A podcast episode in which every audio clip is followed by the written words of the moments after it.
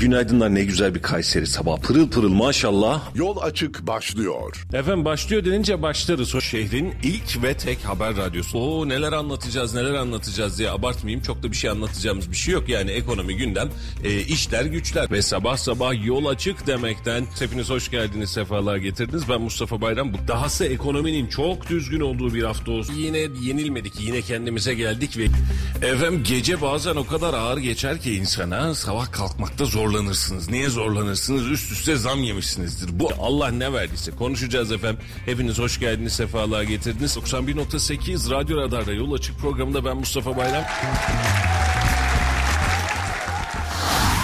Radyo Radar Yol açık başlıyor. Efendim başladık.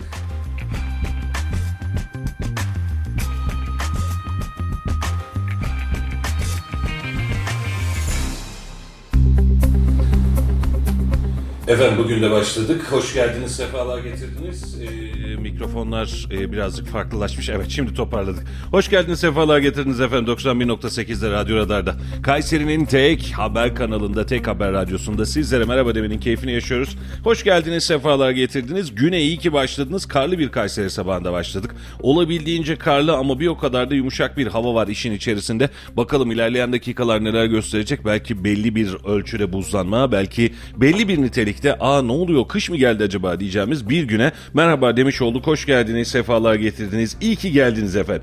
Ee, bugün de sizle gündemi, olanı, biteni, işleri, güçleri, kısacası velhasılası aslında birçok şeyi konuşmuş olacağız. Ee, bu arada e, bizden önce yapılan canlı yayın neticesinde ses ayarlarımız birazcık değişmiş. Halil'cim seni de bir hoş geldin diyelim. Hoş bulduk, günaydın, iyi sabahlar. Evet, senin de sesinde ufak bir düzenleme yapalım kardeşim. Birazcık daha Hemen. ses. Evet şu an daha iyi. Tekrar günaydın. Günaydınlar efendim, hoş geldiniz. Hoş bulduk, karlı bir Kayseri sabahı. Beni sabah sabah korkuttun karlı bir hava var ne yapacağız böyle filan diye bir baktım dışarı çıktım herhalde dedim yerler buz iptaliz filan o yumuşacık bir hava var mis gibi Yok kar gayet yağmış ya. güzel böyle mis gibi. Tam böyle kar topu oynamalık bir hava. Evet oynayalım o zaman. Biz yayın Oynayalım. bitiminde bir bahçemizde kartopu oynamaya başlayalım. Efendim koca bir haftayı geride bıraktık. Yeni bir haftaya başladık. Artık yılın son haftası. Ee, yılı tamamlayacağız. Yılı toparlayacağız ve bu hafta sonu itibariyle pazar günü itibariyle de yeni yıla girmiş olacağız. 2022'yi tamamlamış olduk aslında beraberinde. Bu hafta genel itibariyle 2022'de neler oldu neler bitti bunlardan bahsedeceğiz ama günler güncel konularımızda ihmal etmeyeceğiz. Özellikle ama özellikle ihmal etmeyeceğiz tabii ki. Halil'cim dilersen kısaca bir e, para piyasalarına bakalım gözümüzün önünden çıksın. Ondan sonra da gündemimize devam etmiş olalım. Bankalar arası piyasada dolar kuru 18.65 euro ise 19 lira 85 kuruştan işlem görüyor. Altının ons fiyatı 1798 dolar.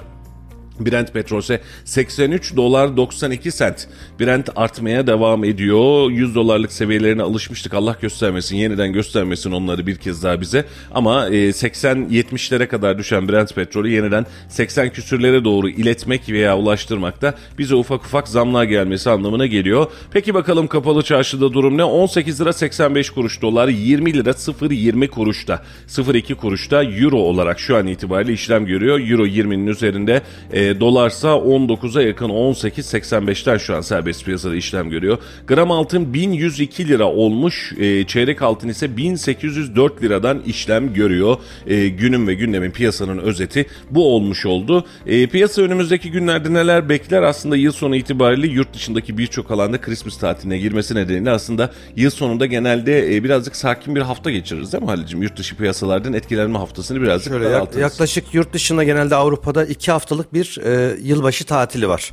Genel olarak e, yurt dışında yaşayan bir arkadaşım Ömer selamlarımı sevgilerimi ileteyim çocukluk arkadaşım o da böyle yılbaşı tatil için gelmiş E, şu soruyu sordum Mustafa Bey dedim bak bizde bir Ramazan bayramı var bir kurban bayramı var işte 23 Nisan 19 Mayıs e, 30 Ağustos gibi böyle dini ve milli bayramlar var. Var da yurt, var. Yurt dışında dedim ne kadar dedim. Yani totalde bir hesapladığınız zaman yaklaşık böyle bir resmi tatil diyebileceğimiz ne kadarlık bir zaman var dedim. Yaklaşık bir buçuk ay dedi.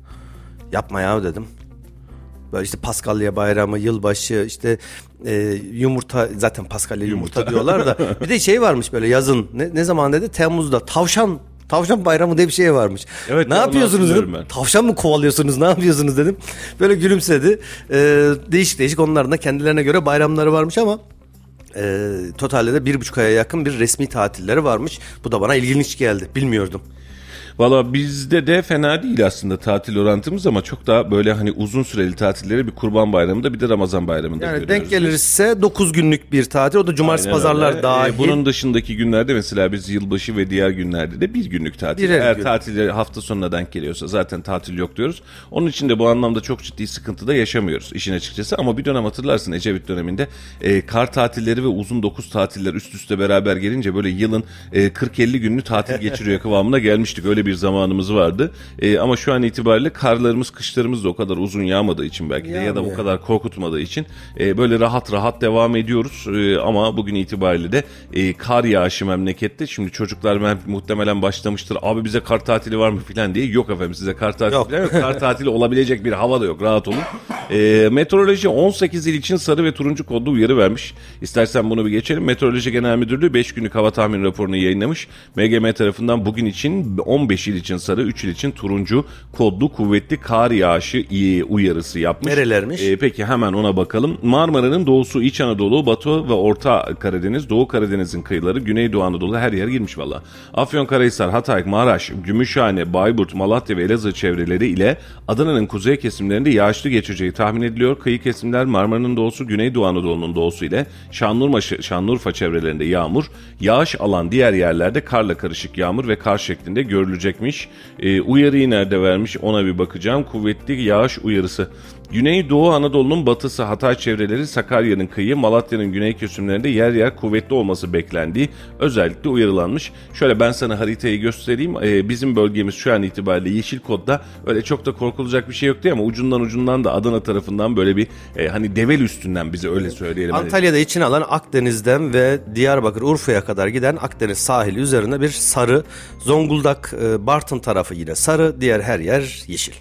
Yani çok da korkulacak bir şey yok ama yağacak demiş. Yağdı da Allah var. Ee, hayırlı bereketli olsun inşallah. Daha büyük karlar, daha fazla Yılbaşında nasıl da. olacak acaba hava? Ee, Valla ona sen Ona, telefonundan ona da ben bak hemen tane. şuradan Aynen öyle. bakayım. Bir e, yılbaşı akşamı ya da gecesi nasıl bir hava bizi Hayırdır, bekliyor. plan mı yaptın yılbaşında açık havada? Hiçbir şey de beklemedim. E, cumartesi günü şu an için hava durumunun bilgilerine göre hava açık. Gündüz 7 derece, gece eksi 5 derece. Öncesinde ve sonrasında herhangi bir yağış beklenmiyor. Efendim e, valla keşke beklesek biz yağışları özledik işin açıkçasını söylemek gerekirse. Yağan yağışlar bizi bu anlamda rahatlatıyor. Keşke yağsa yağınca daha rahat ediyoruz aslında. E, hem hastalıkların salgınların kırılması adına hem havanın normalleşmesi adına hem daha rahat bir bahar ve ya kış dönemi yaşamak adına e, yağan yağış mevsiminde yağan yağış herhalde hepimiz için çok çok daha iyi olacak gibi geliyor. Şöyle bir de Mustafa Bey özür dilerim sözünüzü kestim. Şimdi mevsimler kayıyor diyoruz. Evet kayıyor mu? Kayıyor. Nisan'da Mayıs'ta biz kar yağışlar görüyoruz ama işin farklı bir boyutu var. Örnek veriyorum Kasım sonunda Aralık'la beraber kar yağışı ile birlikte özellikle ekinlerin üzerinde kar dururdu. Evet. Şimdi e, cemreler düşüyor 20 Şubat, 27 Şubat ve 6 Mart'ta en son e, toprağa düşüyor hava, su. Toprağa düştükten sonra kar isterse yarım metre yağsın sabaha kadar öğlene bir şey kalmıyor. Eriyor. Tamam toprağın altına giriyor ama o e, tarlaların üzerinde yorgan misali duran ve altında mikroorganizmaların yaşadığı alan azalmış oluyor. İşin böyle kötü tarafı var maalesef. Evet. Ee, mevsimi e, normali ve mevsim normalinde yaşanabilecek süreçler kuraklığı azaltacak ve ürün hasılatında ürün e, cirosunu da ürün adedinde bu anlamda arttırmış olacak. Bu kısım önemli. E, tabii bununla alakalı yapabileceğimiz şey doğayı korumak, çevreye saygılı olmak ve kalanı da dua etmek olur herhalde. E, çünkü korumadığımız doğa bize bazı sebeplerle yağışı engelleyen ya da toprağı kurutan sebeplere e, neticelendiriyor bizi. Yapabileceğimiz tek nokta da bu olarak kalmış oluyor. E, efendim geçtiğimiz hafta asgari ücret tartışmaları, asgari ücretin açıklanması ve beraberinde yaşanan olaylarla geçti. Şimdi de sırada emekliler var ve memurlar var tabii ki ister istemez. TÜET e, Türkiye Emekliler Derneği Genel Başkanı Kazım Ergün en düşük emekli aylıklarının asgari ücretin bir hayli altında kaldığını belirterek emekli aylıklarına asgari ücretteki artış oranında zam istemiş. E, 2000'den sonra emekli olanlar için intibak talebi de e, hayata geçirilmiş, söylenmiş daha doğrusu talep edilmiş. E, şimdi zam oranının e, %50 küsür civarındaki bir zam oranı herkesi hareketlendirdi. Ali'cim piyasayı da hareketlendirdi. O gün biz yayında da konuşmuştuk. Şimdi e, o gün dinleyen dinleyemeyen dinleyicilerimiz belki vardır. Bir kez daha açıklık getirmek lazım. E, özellikle marketlerin yapmış olduğu e, etiket değişimi herkes tarafından dikkat çekti. Ne oluyor burada dedi. Hatta sosyal medyada da bu iş birazcık viral oldu. Etiket değişiyor, etiket değişiyor diye. Etiket değişiyor gündemli e, hareketlerin her birine baktığımda e, zam oranının %15-%30 aralığında bandında kaldığını görmüş oldum. Eğer bu zamlar tek zam olacaksa ve bundan sonra zammın sonrasında bir kez daha bir kez daha gelmeyecekse asgari ücret ölçüsünde yapılabilecek normal zamlar olarak gündeme almak mümkün. Ama tabii ki e, korku noktamız şu e, bugün itibariyle fırsat bu fırsat %25 zam mı %30 zam mı yaptım yarın bir gün bir daha %15 %20 yaparım dersek de o zaman da semeriyle 80'e vurmuş oluyor. E, ama ben e, bu kadar tepkilenmenin asgari ücretin arttığı yerde bir şeylerin fiyatının değişmesinin bu kadar reaksiyon gösterilmemesi kanaatinde olanlardanım. Sen ne dersin? Hem fikiriz. E, asgari ücretin açıklanmasıyla birlikte ertesi günde hem sosyal medya üzerinden hem kendimiz markete gittiğimiz zaman birçok üründe fiyatların değiştiğini gördük ama söylediğim gibi afaki rakamlar değildi bunlar. %15 ila %25 %30 oranında bir zamları gördük. Evet normal mi? Normal. Ama önemli olan şu önümüzdeki bir ay, bir buçuk aylık süreç içerisinde Devamı o nasıl gelecek? %20-25 zam yapan böyle haftada bir 15 günde bir %20'ler devam ederse 15-20'ler devam ederse işte o zaman böyle bir Mart ayına geldiğimiz zaman daha Mart'ta biz asgari ücrete gelen %50'nin fazlasını piyasalarda reel anlamda TÜİK'e göre değil ama reel anlamda görmeye başlayacağız ve sonrasına gelen zamlarla birlikte he- hani hep söylediğimiz işte son iki yılda her şey 3'e 4'e katladı muhabbetini tekrar yaşar mıyız? Daha yaşayabiliriz. o. Ee, ama şu an itibariyle ben işin açıkçası gayet normal buldum. Yani e, gelen zamlara bakıyorum. Ee, yani ne olmasını bekliyorduk? Mesela asgari ücret artsın ama tüm ürünlerin fiyatı aynı kalsın mı? Yok, yani mesela şey bu dönemde bir babayı çıkıp ya kardeşim kooperatif marketlerde de şu fiyata gelmiş, şu fiyattan şu fiyat olmuş demedi. Üç harfliler, dört harfliler, beş harfliler gündemimizde olunca Ali'cim şu an sadece taarruzumuz onun üzerinde ve algıyı da oradan gerçekleştirmiş oluyoruz. Üzülüyorum, şunun için üzülüyorum. E, vatandaş bunu gerçekçi e, kabul ediyor. Yani e, diyor ki ha diyor bak bunlar böyle böyle zamları yapıyor. Devlet baba bize zam yaptı ama marketlerde buna durmuyor. E, ama marketlerin kendi maliyetlerini, karlılık maliyetlerini bunların da asgari ücret üzerinden yapmış olduğu ödemeleri hesaba kattığımızda herhalde çok daha normal gelmeyecek normalde bize ama e, oldukça anormal geliyor. Oldukça da insanlar böyle aa ne oluyor diye bakıyor. E, bir birazcık sıkıntılı, algısı da sıkıntılı. Yetmez gelir arkası demiş Serbülent. Artık ne kadar normal karşılar hale geldik. İşte bu tehlikeli. Hangisini normal karşılamamız tehlikeli? Serbülent'ciğim zammın yapılmasın mı? Yani asgari ücrete zam yapıldıktan sonra ürüne zam yapmasın mı insanlar? Yani mesela sen danışmanlık hizmetlerinde zam yapmadın mı gibi. Yani ben öyle sorarım bu işi. Hani sonuç itibariyle herkes yapmış olduğu, vermiş olduğu hizmetin üzerine asgari ücret tutarında çalışanı ve işçiliği ne kadarsa bunun üzerinde bir zam yapmak zorunda. Hani bunu normal karşılamak mı? E, zam yapmışsın asgari ücrete.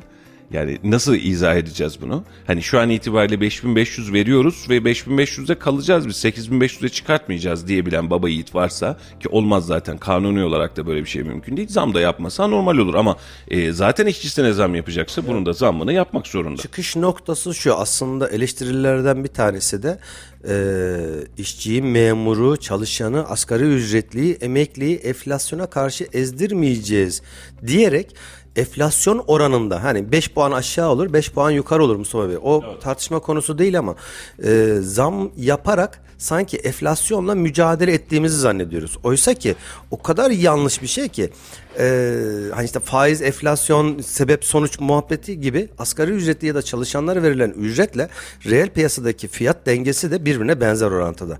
Şimdi biz onları koruyacağız diye zam yapıyoruz. Zam yapınca tekrar fiyatlara zam geliyor.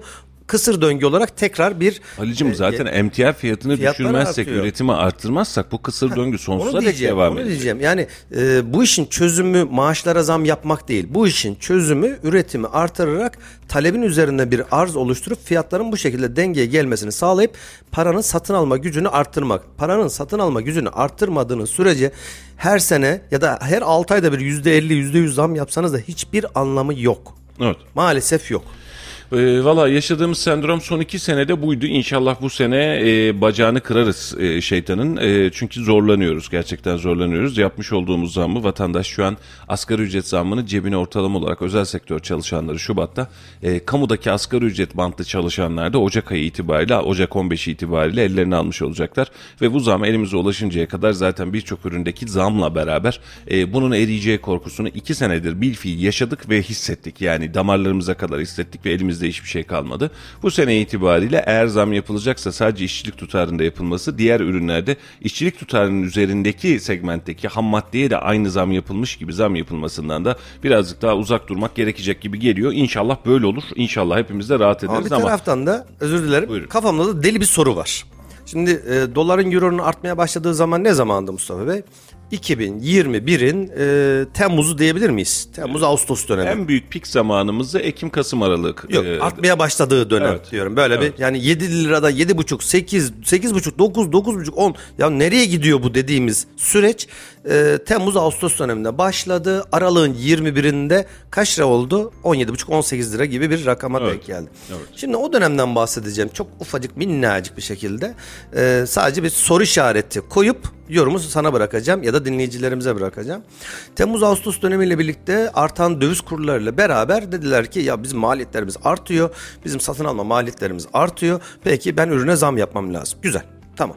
Her ay böyle yüzde üç beş, yüzde üç beş, üç beş, üç beş ve hatta belki biraz daha üzerine maliyetlerin artmasıyla birlikte zamlar yapıldı. Ne zamana kadar? İşte biz Kasım, Aralık ayına geldiğimiz zaman 17 liralar, 17,5 liraları görünce İnanılmaz bir zam furyası. Sonra bir gecede yapılan bir operasyon 10,5-11 liralar seviyesine indi. Ama bu arada belki 10 liralık mal 2, e, 20 lira oldu. %100 bir artış sağladık biz bir 3-5 ayın içerisinde. Sonra birdenbire döviz düştü. Yavaş yavaş biz ama piyasada o dövizin düşmesiyle birlikte 10,5-11 11,5 liralardan herhangi bir geri dönüş görmedik. Tamam beklemiyoruz ona da bir şey demiyoruz. 11 11,5 12'lerden sonra tekrar yavaş yavaş ama bu süreç tabii bir gecede olmadı. 5-6 aylık bir süreç içerisinde tekrar biz Temmuz'a kadar 18 liraları gördüğümüzde bir de artışta tekrar dediler ki ya benim maliyetlerim artıyor. Ya senin maliyetin zaten artmıştı. Sen zaten fiyatın artmıştın. 11'den tekrar 12 13 15 olduğunda tekrar bir daha zamlar. Ve işin enteresanı Temmuz ayından bu tarafa 1 TL dövizde artış olmuş. Temmuz'un 30 Temmuz itibariyle bugün arasında 6 aylık bir süreçte 1 TL ama biz yüzde aradaki fark yüzde 50 60 70'ler. E hani senin maliyetin arttıydı zam yapmak zorundaydın. Şimdi e, sadece bir soru işareti. Böyle bir süreç git geldiler iniş çıkışı yaşadık. 6 aydır sabit ama fiyatlar %80 %100 devam ediyor. Soru işaretini bıraktım kaçtım. Haklısın. E, mikrofonu şöyle bir düzeltsene zahmet Şöyle bir olsa. düzelt, Aynen evet. sesini derinliğini alamıyoruz ondan sonra. E, şimdi hadise şu Halil e, enflasyon birazcık sosyolojik bir olay haline geldi. Yani e, sürece başladığımızda hadi yapalım, hadi yapalım, hadi bir daha yapalım. Para kazanmanın tatlı tarafları var. İnsanlar da fırsat ekonomisini her türlü değerlendirir. Şimdi enflasyonun %10, %15, %8, %20 her neyse olduğu dönemlerde biz bu kadar reel anlamda zamlar gerçekleştiremiyorduk. Gerçekleştirdiğimiz zaman da piyasa verisi yok arkadaş biz alışımızı, karımızı edelim de işimize gücümüze bakalım, ciroya bakalım, toplam hedefe bakalım, adete bakalım diye bakıyordu. Ama şu an itibariyle o kadar sersem bir durum var ki geçtiğimiz gün sen de gündeme getirmiştin hatırlarsın. E, bununla alakalı da bir e, örnekleme vardı. Aynı ürünü 3 tane 4 tane farklı marketten aynı anda çok farklı fiyatlar alabiliyorsun. Aradaki fiyat farkları da ciddi oranda olabiliyor. Şimdi adamın alım tarihi değiştiriyor. Bu ürünü market olarak düşün. Ee, biri bugün almış, biri 3 ay öncesinde almış. Alım tarihleri değiştirebiliyor, satış tarihleri değiştirebiliyor, kar isteği değiştirebiliyor, her şeyi değiştiriyor. Şimdi mesela babam biliyorsun ufak bir esnaflık yapıyor. Şimdi çok da büyük değil böyle. Ellerinden ufak. öperim Mehmet amcamın. e, inceden. E, şimdi diyor ki oğlum diyor ben bunu 5 liraya aldım diyor. 8 liraya da satıyordum diyor. İyi güzel diyor. Elde de mal var. Geçen gün geldiler diyor. istediler diyor çeşitli olanda. E tamam hadi satayım bakalım diyor. 8 liraya götürdük malı sattık diyor. E gittim yeri bitti diyor. Yani yerini, yerini almak lazım diyor. 10 liraya yeniden mal aldım diyor. Şimdi e, vatandaşın bu ufku neyi getiriyor? Ya bugün sattığımı yarın yeniden alamayacağım diye normalde %10'luk bir kar marjıyla %15'lik bir kar marjıyla çalışabilecek insanlar şu an %50'lik %80'lik kar marjıyla çalışılmak zorunda bırakılıyor. Bu da otomatik olarak enflasyonu tetikliyor. Ürü- ma- ma- e, ürünü şöyle düşün. Sen 10 liraya alıyorsun malı diyorsun ki ya ben yarın bunun yerine koyana kadar ben bunu e, 15 liraya yeniden alamam. Ben bunu en, en izinden bir 16 liraya yazayım da zarar etmeyeyim. Hani bu satılana kadar yerinden alayım diyorsun. Güzel 16 lira fiyatı yazıyorsun. Malı satan diyor ki ulan diyor benden 10 liraya alıyor 16 liraya satıyor. Biz demek ki fiyatı az veriyormuşuz diyor. O da 14 liraya yapıyor. Sır döngü burada başlıyor. Aynen öyle. İşin içinden çıkılmaz hale geliyor. Şimdi e, bizim gençler, ofisteki gençler şey soruyor Halis onu sen de bilirsin. Hani abi önceden de böyle bir kriz yaşadınız. Kriz nasıl sona erdi? Hatırlıyor musun o dönemleri 2002'yi? Nasıl sona erdi? Maalesef hatırlıyorum. Bak yani krizin- 80'lerin başından beri askeri darbeden bu tarafa Her şeyi hatırlıyorum. e, her şeyi hatırlıyorum. Maalesef hatırlıyorum. 5 Nisan kararları 1994 Tansu Çiller zamanında Şimdi oradaki oradaki örneklemeye bir bak. Ee, Kemal Derviş'in sonrasında Ali Babacan'ın e, ekonomi yönetimine geçtiği dönemler yani üst üste geldi. Kemal hükümetin son döneminde Kemal Derviş e, kontrol ele aldı. Sonrasında AK Parti hükümetiyle beraber Ali Babacan ele aldı. Doğru mu hatırlıyorum? Doğru. Güzel. E, piyasada e, sence tek veriyi oluşturan Ali Babacan'ın ekonomik yöntemi miydi? Tabii ki hayır.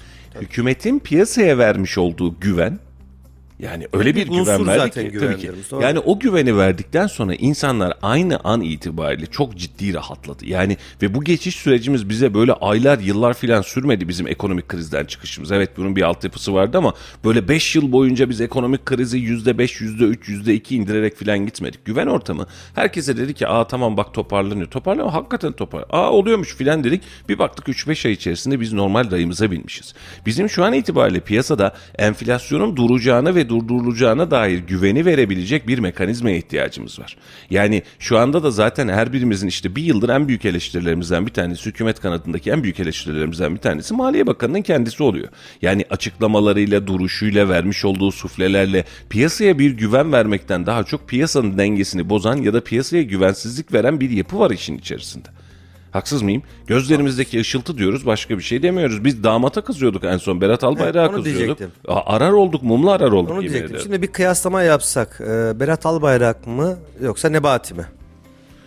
Hangisi daha Ee, iyiydi? Kendi döneminde. Şimdi kesintisiz ve net olarak herhalde şu an tüm Türkiye aynı şeyi düşünüyordur. Berat Albayrak'tır. Evet. Bu bir gerçek.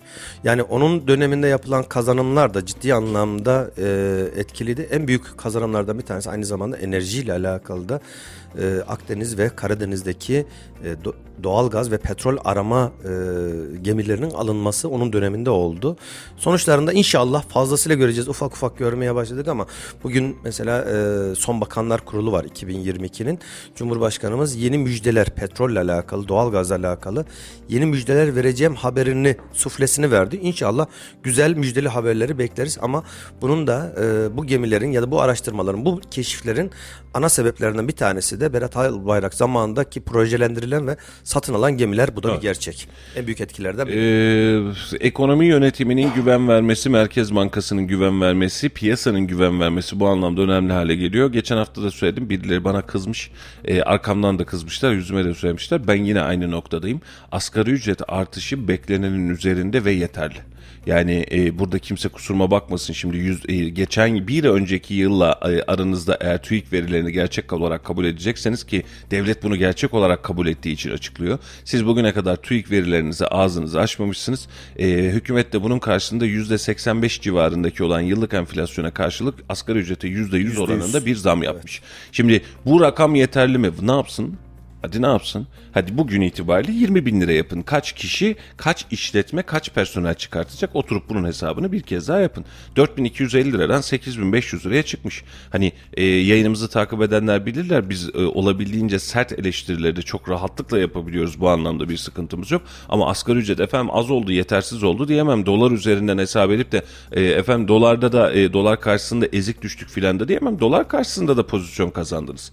300 küsür dolar, 300, 360 380 dolar geçen sene itibariyle açıklanan rakam e, açıklandığı tarihteki 270'lere kadar düştü. Tabii tabii düştü daha sonrasında ama açıklandığı tarih itibariyle o zaman da hesaplamıştık. 380 dolar civarına filan denk geliyordu. E, bu sene itibariyle bakıyorsun 400 küsur dolar civarına denk 155. geliyor. E, dolar karşısında da sana e, hareket alanı kazandırmış. Enflasyon karşısında da kazandırmış. Ha bu saatten sonra piyasayı dengelemek sadece bunun işçilik maliyeti olarak e, fiyatlara yansımasını sağlamak, piyasada kontrol mekanizmasını kurmak da yine aynı hükümetin görevi. Yani bu paranın alım gücü yetmeyeceği zamanda da biz aynı şeyi söyleyeceğiz. Ama seçim ekonomisi seçim sattına girerken özellikle biz bunu 4 ay 5 ay öncesinde de konuşmuştuk. Belki e, sürekli dinleyen dinleyicilerimiz bunu hatırlayacaktır. Asgari ücrette ciddi bir iyilik, ciddi bir güncelleme beklediğimizi zaten söylemiştik. Bu ciddi güncellemede yerini almış oldu. Hani şimdi buradan eleştirelim mi? Valla asgari ücret rakamından ben şu an itibariyle hükümeti eleştiremem. Yok eleştirecek bir tarafı TÜİK yok. verisinin, Doğruya doğru. doğru. TÜİK verisinin doğru olmadığı ile alakalı, sıkıntılı olduğu ile alakalı eleştiririm. Ekonomi yönetiminin nasıl yapılması, ya nasıl yapıldığı iyi mi kötü mü bundan dolayı konuşurum. Tamam bunlara bir itiraz yok ama asgari ücret efendim e, yeteri kadar olmadı. Yok böyle bir dünya yok. Yani yeteri kadar oldu hatta birçok işletmeci ya ne yapacağız acaba diye kaygısına düşürebilecek kadar da yüksek bir asgari ücret çıktı. Hani ben bunun üzerine ne beklerdim? Ee, ya bunun sigorta primlerinden ben o, o zaman da söylemiştim. İlk 6 ay mesela bunu e, sigorta primlerini %20 alalım, %30 alalım, %50 alalım. Kademeli olarak en azından yıl ortalamasına bir denk getirelim. İşletmeler de burada rahatsızlığı çok fazla hissetmesin de yavaş yavaş bir geçiş süreci olsun. İşin açıkçası beklerdim. E, ama buradaki çıkartılan da indirim oranı 250 TL gibi bir indirim oranı var. Bu da e, cılız kaldı mı kaldı. Şöyle Mustafa Bey, e, geçen hafta asgari ücret açıklandıktan sonra e, böyle gayri resmi çalışmaların olabileceğini ya da işçi çıkarmalar olabileceğini konuşuyorduk. Şimdi e, şu son birkaç gün içerisinde asgari ücret açıklandıktan sonra iş dünyasıyla alakalı birkaç kişiyle sohbetimde şu cümleleri duydum. Ben bu haliyle kaldıramam. Evet. Ee, ve ben bir, bir an önce EYT düzenlemesinin çıkmasını bekliyorum. Dedim ne alaka? Dedi ki 80 kişi çalışıyor 17 tane EYT'li personelim var. Ee, evet yetişmiş personeller ama yapacak hiçbir şeyim yok. Ben personel azaltmak zorundayım. Bu haliyle ben işçilik maliyetlerini karşılamam. Mümkün değil karşılamam çünkü cüzi e, kar marjları çalışıyorum. E, giden EYT'nin yerine de doldurmayacağım. Bu şekilde ben kendim çıkarmamış olacağım. EYT'li kendi gitmiş olacak. Başka çarem yok sözlerini duydum ben. Valla buradan yana e, hem fikiriz. Şimdi 100 bin lira ortalamasında bir işçilik maliyeti olan şahsın şu an itibariyle 160-170 bin liraya sigorta primlerinde hesaba gidecek olursanız e, bu civarda bir 170 bin liraya yaklaşan maliyeti var. E, bunun 1 milyonluk bir e, işçilikten bahsediyorsanız ay ortalamasında 1 milyon 600 1 milyon 700 bin lira oldu. Yani böyle aman canım hiç de bir şey yok bizi de çok etkilemez denilebilecek bir kıvam değil. Şimdi vatandaşın yana yana feveran ettiği durum var. E, marketlerde fiyatlar değişiyor diye. Örnek veriyorum Ülker grubunda bu işin üretiminde imalatında 10 bin tane insan çalışıyorsa sevk zincirinde dahil olmak üzere 10 bin tane insanın asgari ücret maaş farkını bir isterseniz hesap edin. Bunu fiyata yansıtmak zorunda zaten bu insanlar. Ya bir taraftan şu da oldu. Şimdi biz pandemi dönemiyle beraber Lupo'lu dayıyı hatırlayalım. Evet. İlk zamanlar. Evet. Birdenbire işte Süleyman Soylu'nun cuma akşam saat 10'da e, televizyona çıkıp canlı yayına çıkıp hafta sonu iki gün tam kapanma yapacağız dediği Mart'ın kaçıydı? 18 Mart mıydı? 19 Mart mıydı? civardaydı O civar. Hadi 20 Mart olsun. Biz ne yaptık? İki gün evde kalacağız. Topu topu bu kadar. İki gün evde kalacağız diye belki 3 aylık stok yapmaya başladık. İşte bir anda makarnalar almaya başladık. Bir anda lupolar almaya başladık. Bir anda unlar, yağlar, şekerler aslında e, arz talep dengesinle birlikte enflasyonu tetikleyen unsurlardan belki de en büyük unsurlardan bir tanesi de vatandaşın kendisi oldu. Evet. İhtiyacımızın fazlasını alması, almamızla beraber bizim arz talep dengesinde talebi arzın üzerine çıkardığımız anda piyasada mal bulunmaz hale geldi. Ya e, ben etrafımdan biliyorum 5 teneke 5 litrelik yağ 25 litre yağ Allah aşkına sana 2,5 sene yeter. Kasabın yağı fazla Niye alıyorsun? belki de. Şimdi ne oldu? Herkes beşer litre, onar litre ya da beşer tenike, beş bidon neyse işte yağ aldığı zaman o yağın fiyatının olduğu yerde durması mümkün mü Mustafa Bey? Makarna 1,5-2 TL'ydi 2 sene önce 3 sene önce. Şimdi 8-10 lira olmuş en ucuzu. Ama bunun en büyük sebeplerinden bir tanesi. Ya ben artık almıyorum. Tamam sen bugün almıyorsun ama 2 sene önce almanı aldığının karşılığını bugün görüyorsun. Bir anlamda. Öyle anlık Tek olarak etken tüm- değil ama tüm dünya- büyük etkenlerden biri de bu An- satın alma davranışları Anlık oldu. olarak tüm dünya aynı sıkıntıya düştü biliyorsun marketlere. Hatırlıyor musun İngiltere'de kağıt havlu bulamıyoruz, tuvalet kağıdı bulamıyoruz diye insanlar Zaten kullanmıyorlar ki. Yok onlar kullanıyor canım. Su kullanmıyor onlar daha çok. Ee, şimdi e, bunu hesap etmiş olduğun zaman evet tabii ki ürüne karşı ani bir e, talep gelişimi e, dengeyi de değiştiriyor. Mesela şöyle hatırlayalım pandeminin başlangıcı itibariyle paketi normalde bugün itibariyle 5-8-10 lira olan e, maskeleri bugünün parasıyla 200 liraya, 300 liraya, 400 liraya aldık bir 500 paketini. TL'ye yazanlar Tabii, tabii, tabii. vardı ya akla ziyan bir Ve şey. o günün ya. parası. Tabii. Bak bir de bugünün parası olarak hesap. Bugünün parası Peki, 1000 lira, Bu 1500 denge lira. neydi? Şimdi elinde malı, malı az olanlara fırsat doğdu. Satanlar zaten isteniyor. Herkes cayır cayır alıyor. Kaç lira desem gidecek dedi ve otomatik olarak tırmandırdı. Şimdi pandemi bitti. Daha doğrusu azaldı bitti demeyelim. E, maske kullanımına ihtiyacımız azaldı. Mecburiyetler azaldı. Şimdi bakıyorsun git markete 10 liraya 15 liraya. 10 liraya 15 al. liraya 50'lik paketler var Aynen ya. öyle. Şimdi e, bu mantığı vatandaşın görebilmesi lazım. E, geçen gün kimdi bunu anlatan? Sen mi anlattın acaba? Tam hatırlamıyorum. E, biri diyor ki gurbetteyken diyor işte tavuk fiyatlarına zam gelmiş. Bunlar gurbete gitmişler. E, çok güzel bir hikayeydi ama kimin anlattığını hatırlamaya çalışacağım. E, gurbete gidiyorlar yani Almanya'ya gidiyorlar.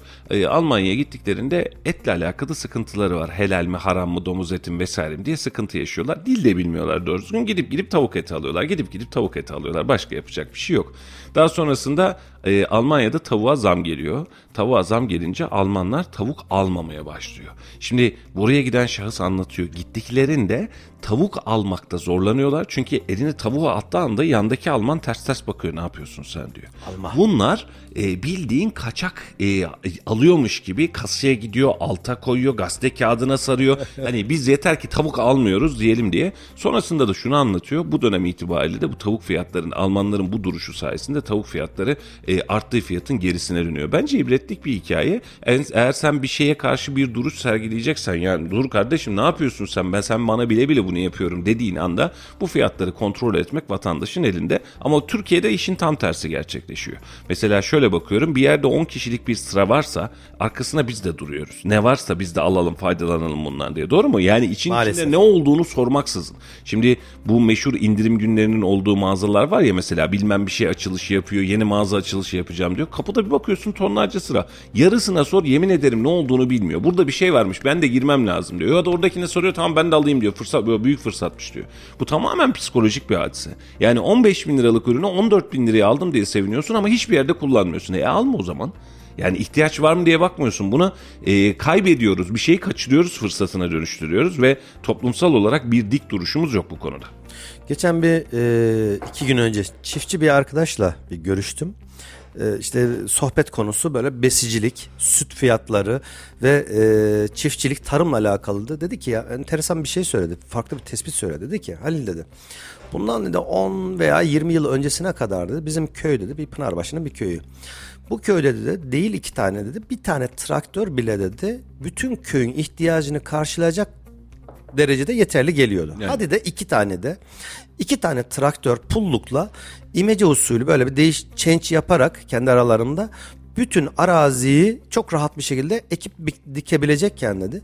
Şimdi ne oldu biliyor musun Her dedi. evde bir traktör var. Aşağı yukarı dedi 50 ya da 55 haneli bir e, köymüş. Mübalağa yapmıyorum dedi. En az 40 tane traktör vardı. Ve bu traktörlerin her biri en az 1 milyon 1,5 milyon dedi. Doğru. Traktör fiyatlarını çok bilmiyorum ama şey diyor e, artık klimalı traktörler kapalı kasalı üst tarafı kapalı olan klimalı traktörler. Şimdi diyor ne oldu diyor her evin önünde diyor adam köyde diyor şehre doğru düzgün gelmiyor diyor. Önceden diyor sadece traktör varken diyor şimdi diyor her birinin altında diyor milyonluk milyonluk arabalar diyor. Peki dedim yani bun- bunda ne sakınca var? Bundaki sakınca şu diyor. Eee hani geçinemiyoruz muhabbetiyle birlikte yatırımını farklı yönlerden yaptığı için diyor asli işini yapamaz hale geliyor diyor. Lüks araba ya da otomobil aldığı zaman diyor şehre daha fazla gidip geliyor diyor. Şehre daha fazla gidip geldikçe diyor köyündeki tarlasıyla artık daha az ilgilenmeye başlıyor diyor. Ve kendi kendine verimler düşmeye başlıyor. Dedim ya o kadar da değildir dedim. Dedi ki git görüş git gözlemle Adamlar günün yarıdan fazlasını şehirde geçiriyorlar. Yarım saat 40 dakikalık mesafelerle gelip gidiyorlar. Artık dedi köylü köylü olmaktan çıkmaya başladı dedi. Lüks yaşamlar içerisinde olmaya başladı. Dedim bunda bir sakınca yok. Dedi ki sakıncasını 5 yıl sonra daha iyi anlayacaksınız dedi. Evet. Bunu söyleyen çiftçilik ve besicilikle uğraşan bir arkadaşımdı. Bana enteresan bir tespit gibi geldi. ne Yok, kadar güzel- doğru, güzel- ne kadar doğru güzel bilmiyorum bir ama tespit, enteresan geldi. Yerinde bir tespit Halil'cim. Ee, Birçok şeyi abartarak birbirimize inat ederek işi doldurmaya çalışıyoruz. Sonrasında da e, başımıza gelen işlerin tek sorumlusunu devlet olarak görüyoruz. Devlet sorumlu mu? Birinci derecede. Birinci derecede ama tek sorumlu devlet dersek e, burada da hem devlete yazık etmiş oluruz. Çünkü şu an mesela birileri AK Parti'yi çok sevdiği için birileri de hiç sevmediği için ya yanında ya da karşısında durabiliyor. Bizim zaten uzun zamandır konuştuğumuz hadise de bu. Vatandaşın e, sadece siyasetçiyi orada kendini yöneten insan olarak değil vatandaşın bizzat ülkenin kendisi olduğunu hissettiği zaman biz bu işi çözebileceğiz. Bu noktaya gelme, gelmek için de gerçekten çok fırın ekmek yememiz gerekiyor. Ekmeğe de zam gelir herhalde bugünlerde onu da zor yeriz bu gidişte. Hafta sonunda CHP lideri Kemal Kılıçdaroğlu Kayseri'deydi. Birazcık bunun üzerinden geçmek istiyorum e, izninle. E, canlı yayında sen seyrettin mi bilmiyorum ama ben ilk toplantıyı kadınlarla olan buluşmasını hem canlı yayın vermek adına hem de havayı görmek adına yerinde takip ettim.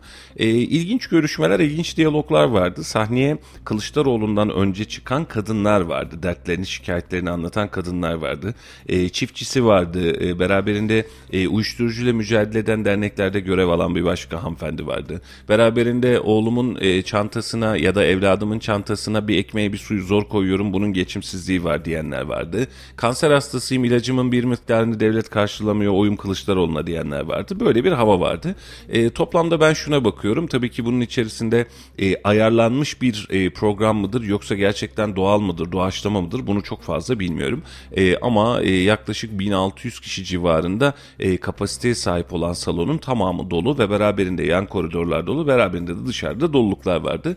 E, Kılıçdaroğlu'nun son gelişlerinden bu tarafa ilk kez bu kadar e, kalabalık bir sahneyle karşı karşıya kaldı. İşin açıkçasını söylemek gerekirse. Kılıçdaroğlu da sahnede anlattı, yaptı, söyledi. E, açık söyleyeceğim, yine açık söyleyeceğim. Ben yine beklediğimi bulamıyorum siyasetçilerin bu dönemki söylemlerinden. Hep arafta kalan, hep arada kalan, e, bildiğimiz veya e, konuşulan şeyleri tekrar eden ve beraberinde de piyasaya veya e, nitelikli olarak projeye umut vermeyen bir yapılanma söz konusu. Sadece biz e, bizi anlayan her kitle anlasın diye en temel taşından mı başlıyoruz siyasi söylemlere? Bunu da anlamakta zorluk çekiyorum.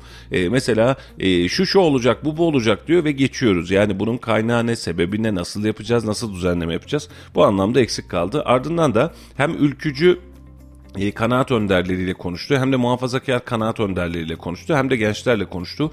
Bir, bir, bir üç farklı program daha gerçekleştirerek Kayseri'den ayrıldı. E, bugünün önemli bir hadisesi vardı. E, bunu özellikle üzerinden geçmek istiyorum. E, Kongre Kadir Has Kongre Merkezi'nde bulunan salonda e, kocaman bir e, Tayyip Erdoğan afişi var. E, ve bu afişin üzerine e, herhalde kadından sorumlu genel başkan yardımcısı olması lazım.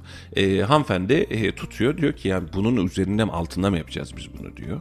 E, ve bunun üzerine kocaman bir Türk bayrağı asıyor. Şimdi Türk bayrağı da asınca Türk bayrağında kimse indiremiyor. Hani bu siyasi bir şey aslında çalım. Yani sen oraya afiş asıyorsun üzerine Türk bayrağı asınca hani bunu şöyle düşün bir şey olduğunda İstiklal Marşı okursun herkes saygı duruşunda durur ya. Herkes böyle e, Türk bayrağı hadi indir de göreyim. Hiç kimse de Türk bayrağını indiremiyor. Bunun üzerine de özellikle AK Parti tabanından e, işte e, buna tahammül edemediler. E, hükümetin, belediyenin yapmış olduğu salonda program yaptılar. Buna da tahammül edemediler. Üzerine Türk bayrağıyla kapattılar diye bir algı çıkartıldı. E, bir e, paylaşım zinciri başlatıldı. Bu anlamda da özellikle şöyle bir not eklemek istiyorum izninle. E, oradaki Recep Tayyip Erdoğan afişi, o devasa Recep Tayyip Erdoğan afişi iki gün önce alanda var mıydı? Sadece sorun bu. Bilmiyorum. Alanda var mıydı yok muydu? Böyle bir hamleyle güzel bir satrançta hamle yapmışlar. Takdir ediyorum, tebrik ediyorum. Ben- ben Ee, hiç- güzel bir enteresan hareket olmuş. Ben ben şu anlamda takdir etmiyorum ortada olmayan bir afişi oraya asıyorsun. Afişin üzerine e, kocaman bir Türk bayrağı asılmaya çalışınca niye bunu yapıyorsun diyorsun. Sen e, orada CHP liderinin geldiği yerde o afiş orada olmuş olsaydı bunun da fotoğrafını çekip Tayyip Erdoğan'ın gölgesinde e, bu toplantıyı yaptı dedirtecek miydin? Muhtemelen evet. Ben CHP tarafının yaptığı Türk bayrağı asma hareketini söylüyorum. Yok ben Güzel iki taraf için de söylüyorum. Bu gereksiz bir Gereksiz. e, Önceden var mıydı yok muydu hakikaten bilmiyorum. Varsa da yoksa da orada niye bulunsun? Bir spor salonunda Cumhurbaşkanı bu bugün Tayyip Erdoğan olur. Geçmiş dönemde de atıyorum 10 sene 15 sene önce de e, Süleyman Demirel'in mi e, posteri vardı orada afişi vardı. Ya bunu daha önce İyi Parti'nin Kocasinan Kongresi'nde de yaptılar. Küçük bir salondaydı. Orada da Tayyip Erdoğan afişini astılar. Tayyip Erdoğan afişinin altında e, kongreyi gerçekleştirdiler. Sonra da bazı basın kuruluşları bunu aldı. Aa, bunun altında siz bu işi yaptınız diye vurdu oynadı. Yani şimdi şöyle düşün. e, şey geliyor İstanbul'da bir programı var. E, Tayyip Erdoğan geliyor. İstanbul Belediyesi'nin bir alanında yapıyor. Kocaman e, İmamoğlu. Kılıçdaroğlu, Kılıçdaroğlu afişini asıyorsun. Onun altında da gel sen burada program yap diyorsun. Zaten akla mantığa uygun değil. Yani bunun kapatılması da sorun değil. Bunun e, gör- yani siyasi bir program. İşin içeriği siyasi bir program. Başka bir program değil. Hani buradaki Atatürk resmini indirmeye çalışıyorlar dersin. Türk bayrağını indirmeye çalışıyorlar dersin. Anlarım ama Tayyip Erdoğan fotoğrafının üzerini bayrakla kapatmaya çalışıyorlar. E bir zahmet CHP lideri geliyor yani ne yapsın AK Parti lideriyle yan yana poz verip program mı yapsın? Yani basit ve gereksiz işler. Çok gereksiz. Ama işte bunu medyaya servis etme, medyaya sunma şekli itibariyle de bunu çok rahat manipüle edebiliyorlar. Bu konuda da üzüldüğümü özellikle belirtmek isterim. Doğru olmak lazım, doğru durmak lazım, dek durmak lazım tabiri caizse. Yoksa aman canım ne oluyorsa olsun diyerek bu işler geçmiyor. Ee, yapılan yanlışlığı da görmek lazım. Bir sonraki programlarda da bunu yapmamak, yaptırtmamak lazım. Yerel yöneticilerimize de bunu özellikle tembih ederek söylüyorum. Ee, şöyle yapacaksınız. Kongre Merkezi Büyükşehir Belediyesi'ne ait bir alan. Ee, eğer canınız sıkılıyorsa sıkılıyorsa vermek istemiyorsanız size yer yok efendim. Biz vermiyoruz o gün diyeceksiniz ve vermeyeceksiniz. Verdiğiniz yerin karşılığında bir bedel alıyor musunuz? Alıyorsunuz. Bir sözleşme yapıyor musunuz? Yapıyorsunuz. E, bunun karşılığında da ben reisimin fotoğrafına sarım. Bunun altında da bunu yaparsın diye o zaman sözleşmeye yazacaksın bunu. Sözleşmeden de sekmeyecek. E, ama sen salonu ver, salonu kullanıma ver. E, bak belediye tesis yapmış. Burada da CHP'liler program yaptırıyor de. Onun sonrasında da oraya kocaman bayraklar asıp bunu çıkartmaya çalış. Siyasi etik olarak çok doğru bulmadığım bir tavır. Çok fazla köpürttüler. Biz Kayseri Radar olarak bu topa girmedik ama gerçekten e, köpürtmenin ötesinde e, bu, bu topa girmemek lazım. Yani siyasi alanı bu kadar bir kavga gürültü alanına da dönüştürmemek Şöyle düşün lazım. ne kadar absürt bir mevzu olduğunu şöyle bir örnek vereyim. Atıyorum Galatasaray'ın stadyumu e, tadilatta diyelim Mustafa Bey. Evet. Bir şey oldu, bir arıza çıktı, bir sıkıntı oldu tadilatta. E, maçını Vodafone Arena'da Beşiktaş'ın stadyumunda ya da Fenerbahçe'nin stadyumunda oynayacak o hafta sonu. Ama Beşiktaş ne yapıyor? Her tarafı Beşiktaş bayraklarla donatıyor. Galatasaray diyor ki gel burada oyna. Yani böyle bir ne kadar böyle komik ve anlamsız geliyor değil mi? Aynen öyle. Ne farkı var? Valla durum aynı durum. Ee, çok da farklı bir şey yok ama dediğim gibi yani bu bir e, karın meselesi zannedersem ve siyasi olarak da bu algıyı çok fazla taraftar olmadığım ve hatta e, çok çirkin bulduğum özellikle belirtmek istiyorum. Yarın bir gün yani küçük bir oyun gereksiz de bir oyun. E, bunu haber yapacak gündem yapacak malzeme yapacak hadise yerine bırakın. Siyasetçi gelsin istediğini istediği yerde konuşsun. Siz bunu gölgelemeyin siz de gittiğiniz zaman istediğinizi konuşun ki siyaset doğal akışında devam etsin. Ama vatandaşın algısıyla oynamak konusuna gelince de çok rahatlıkla oynayabiliyorsunuz. Aa bak buradan da bu böyleymiş diyebiliyorsunuz. Gerek yok yazık bir süreç Çok işin fazla açıkçası. takip edemedim ama orada e, Cumhurbaşkanlığı adaylığıyla alakalı herhangi bir cümle Ben almadım. mi? Yani bir soru cevap kısmı da yoktu zaten e, Halil. E, daha sonraki e, görüşmelerin tamamı da basına kapalıydı. Mesela orada terörist olduğu söylenen bir şahısla alakalı Kılıçdaroğlu'na niye bunu çalıştırıyorsun diye e, sormuş gençlerden bir tanesi. Evet, ulusala düştü. Ulusala düştü o. E, biz bilmiyoruz basın yoktu çünkü o işin içerisinde. Ya bu da bir söylem. E, CHP'de çalışmak istiyorum demiş. Ne yapsaydım bir şey mi almasaydım demiş mesela. E, bu, bu yani ama orada yoktuk. Basına kapalı toplantıydı. Yani ilk kadın toplantısının dışındaki tüm toplantılar basına kapalıydı. Onun içinde biz oradan çok bir malumat aldık diyemeyiz. Genç olarak ülkücü hareket ya da muhafazakar hareket temsilcisi olarak da oraya gitmediğimize göre olaydan da çok haberdar değiliz işin açıkçası. Geçtik. E, hayırlı uğurlu olsun ne diyelim efendim bir dahaki gelişlere böyle şeyleri e, daha nitelikli süreçler daha ni- nitelikli e, siyasi söylemler duymak üzere diyelim. E, gelelim EYT'ye yerel gündeme birazcık döndük ama EYT konusunda Bakan Bilgin bugün itibariyle Cumhurbaşkanı'na son çalışmayı sunacağını söylemiş. E, EYT ile alakalı beklentiler de büyüyor e, ve bakalım ne olacak diyeceğiz. E, EYT'de yaş ortalamasının 49.9 olduğunu aktaran Bilgin, doğum ya da askerlik borçlanmasının ancak 8 Eylül 1999 tarihinden önce gerçekleşmişse yapılabileceğini söyledi. Asgari ücret konusunun sendikaları eleştiren, e, asgari ücret konusunda sendikaları eleştiren Bilgin, bazı sendika yöneticilerinin 8 bin liranın üstü bizi zorlar dediğinde aktarmış. E, böyle bir hatta nerede Habertürk TV'deki soruları cevaplamış Bilgin ve bunları da söylemiş. Bakalım önümüzdeki günlerde neler getirecek. Enteresandır. Ee, daha önce yok deniliyordu. Yani 1999 e, Eylül'ün 8 ayından önceki kanun neyse aynı şekilde işlenecek gibi görüşler ağırlık kazanırken bakan bilgin bir anda yaşla ilgili bir şey diyemem. Bu da ihtimaller arasında belirli bir yaş sınırı getirmek de ihtimaller arasında dedi. Bu çok önemli bir açıklamaydı. Yani şunu derler mi daha önce bir geçen hafta ya da ondan önceki hafta e, kadınlarda 48-50 erkeklerde 50 yaş sınırı olacak. Hem 25 yıl dolduracak hem işte 5975 gün iş gününü dolduracak hem de 50 yaşına gelirse emekli olacak gibi bir görüş ortaya atılmıştı. Sonra yok denildi. Şimdi de yine yaşla alakalı bakan bilginin bir açıklaması vardı. E, sanırım birkaç gün içerisinde daha iyi anlayacağız. Göreceğiz bakalım. Yine Bakan Bilgin sözleşmeli personelimizi kadroya geldi, getirdik. Yarın meclise gidiyor demiş. Yani bugünden bahsederek e, meclise geleceğini söylemiş. 4B kapsamında görev yapan 197 bin sözleşmeli personel süre aranmaksızın hemen kadroya geçirilecek. Sayıları 227 bin olan ve 3 artı 1 modeline göre istihdam edilen sözleşmeli öğretmenler, sağlık personeli ve din görevlileri de süre aranmaksızın kadro alacak.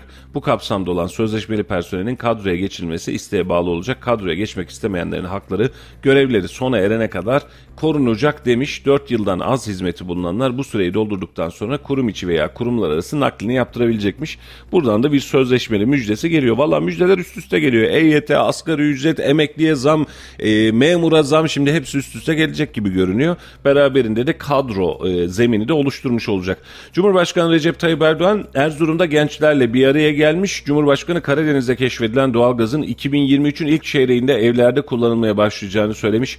Altılı masaya yönelik eleştirilerde bulunan Erdoğan son bir haftada yaşananların altılı masanın naylon tamamen proje mahsulü bir yapı olduğunu gösterdiğini ifade etmiş. 2023 seçimlerinde 6 milyondan fazla gencin ilk kez oy kullanacağını vurgulayan Erdoğan önümüzdeki seçimlerin kilidini şu veya bu parti değil bizzatihi sizler açacaksınız demiş ve ki seçimin kilidini gençler açacak açıklamasını yapmış. Doğru ne, ne diyorsun gençler nasıl bir hareket tarzı gerçekleştirecek? Şöyle ben daha önceki hatta bir yıl önceki yayınlarda da AK Parti'yi bir konuda eleştirdiğim konulardan bir tanesi de özellikle sosyal medya ve gençlerle alakalı yaptığı işlerle ilgili eleştirdim. Şimdi e, AK Parti'nin karşısındaki diğer partiler inanılmaz bir şekilde sosyal medyayı çok iyi kullandılar aktif bir şekilde kullandılar ama bunun karşılığında e, AK Parti'nin genel söylemleri bak 2002'den önce şöyleydi bugün böyle. Evet. Çünkü e, bahsettiği o 6 milyonluk kesimin hatta üzerine hani 2002'den önce 97'de 95'te 98'de doğmuşları da dahil edersek belki rakam 10 milyona çıkacaktır. 10 milyonluk bir genç nüfus AK Parti öncesini hiç bilmiyor. Siz istediğiniz kadar konuşun. Bu neye benziyor Mustafa Bey? Siz de ben de işte örnek veriyorum Menderes dönemini hatırlamıyoruz. Yoktuk çünkü. Sadece söylemleriyle biliyoruz ya da okuduklarımızla biliyoruz ama o günleri yaşayanların bakış açısıyla bizim bakış açımız aynı olabilir mi? Mümkün değil. Şimdi benzer durumda da AK Parti ile alakalı. Öncesi böyleydi sonrası böyle. Ya bu, artık bu söylemleri tamam bir söyleyin de bir cümlede bırakın artık. Yaptığınız bir saatlik programın 55 dakikası öncesi sonrası değil. E artık gençlere siz neler vaat ediyorsunuz? Gençlerin artık şöyle bir etrafımıza baktığımız zaman hakikaten gençlerle alakalı ciddi sıkıntılar var. Eğitim sistemimiz oldukça kötü. Gençlerin geleceğe dair umutları oldukça kötü. Herkes bir şekilde yurt dışına gitme hayalleri kuruyor. Ben diyor ne iş yapacağım kaygısı var. Üniversiteden mezun olsam ne olacak? Üç harfli marketlerde kasiyer olmak için birbirimizle yarışacağız. Korkusu var. İstisnaları illaki var. Aklı başında olan e, kendini yetiştiren arkadaşlar var ama genelinden bahsediyorum. Ve AK Parti özellikle bu konuda sosyal medya kullanımı konusunda gençlere maalesef inemedi inemedi. E şimdi bir taraftan da AK Parti'nin yerel teşkilatlarına baktığımız zaman il gençlik kolları var, ilçe gençlikleri var, öbürü var ya da sadece gençlik olarak söylemiyorum. İl yönetimleri, milletvekilleri ya da partiler sosyal medya kullanımından anladıkları tek şey Cumhurbaşkanının Twitter'daki herhangi bir paylaşımını Retweet etmek. Düğüne gidiyorsa düğünü paylaşmak. Aynen öyle. Cenazeye gidiyorsa cenazeyi paylaşmak. Şimdi trollük yapmak doğru söylüyor. E şimdi Cumhurbaşkanının yaptığı herhangi bir açıklamayı retweet etmek sizin sosyal medya kullanıcısı olduğunuz anlamına gelmiyor maalesef. AK Parti'nin en büyük eksiklerinden bir tanesi gençlere doğru bir şekilde kendini anlatamadı. Çok geride kaldı ama bunun karşılığında CHP'si, İyi Partisi hatta yeni en yeni partiler Deva, Memleket, İyi hmm, Zafer de Zafer bunlar inanılmaz bir şekilde. Ne dedi? Ümit Özdağ'ın açıklaması vardı. Çok enteresandı. Seçme yaşı 12 yaşa indirilirse tek başıma Cumhurbaşkanı olurum, hükümet olurum açıklaması vardı. Gençler tarafından çok fazla takdir ediliyorum diyordu. Biraz Evet. abartıyor gerçi. Tamam Olsun. çok abartıyor. O e, abartı cümleler ama e, maalesef doğruluk payı da ufak da olsa var. Tek başına hükümet Mesela olamaz ama ciddi bir oy olacağı da e, belli. Ahmet Bey diyor ki niye TikTok mu çekiyormuş diyor. TikTok'ta en iyi şu an şey Sarıgül. E, efsane TikTok videoları çekiyor. E, burada sana, kere vurma sana muhabbeti. aynen sana sana yüzde yüz katılıyorum Halil. E, şöyle gençliği anlamak ya da ülkeyi anlamak adına e, AK Partili siyasetçinin ki MHP'li siyasetçinin de bu anlamda handikapı var. Çok rahat değiller. Çok da hızlı kullanmıyorlar. Süreci de hızlı kullanmıyorlar. Ama sadece ben sosyal medya kullanımından bahsetmiyorum. Gençlere yönelik politika uygulamak noktasında da çok rahat değiller. Biraz önce çok önemli bir şey söyledin. Şimdi diyorsun ki mesela KYK yurtlarında yemekler şu standartlı çıkıyor. Evet tespit doğru. E, bundan 20 yıl öncesinde KYK yurdunda hangi yemekten bahsediyordun diye oturup düşünebilirsin. Bu da doğru. E, yurt sayısından da düşünebilirsin. Bu da doğru. Bu AK Parti'nin politikası ya da niteliği olarak bunu ön plana çıkartabilirsin ama kaçırdığın bir nokta var. Bu gençler AK Parti döneminin öncesini bilmiyor. Bilmiyor ki. Yani bunu anlatman, bunu izah etmek için çok ciddi argümanlar geliştirmen lazım. Ee, mesela e, çok basit bir şey söyleyeyim. Bundan 2 yıl önce, 3 yıl öncesinde, 2 2 yıl oldu herhalde. Z kuşağı diye bir e, kuşak söylemi çıktı hatırlıyorsun. Yani bu çocuklara biz Z kuşağı dedik. Z kuşağı, Z kuşağı. AK Parti ne yaptı biliyor musun? Z kuşağı ne demek dedi ya. Öyle e, enteresan işler çıkartmayın dedi. Elif kuşağı diye bir kuşak icat etti. Kuşağı bile kendi tanımının içerisine çıkartmaya çalıştı. Kutuplaştırmak. Aynen öyle. Niye? Z gerek kuşağı deyince bizim alfabemizde olmayan bir kuşak mıydı bu? Yani alfabede mi sıkıntı vardı? Yani şu- Değildi. şu algı Z olarak- kuşağının şimdi Z kuşağı dediğimiz bu kuşağı sen nitelikleme yaparken hayır canım bunlar bu kadar da serseri değiller. Bunlar aslında vatanında milletinde filan diyorsun ama e, kuşağın adı bu.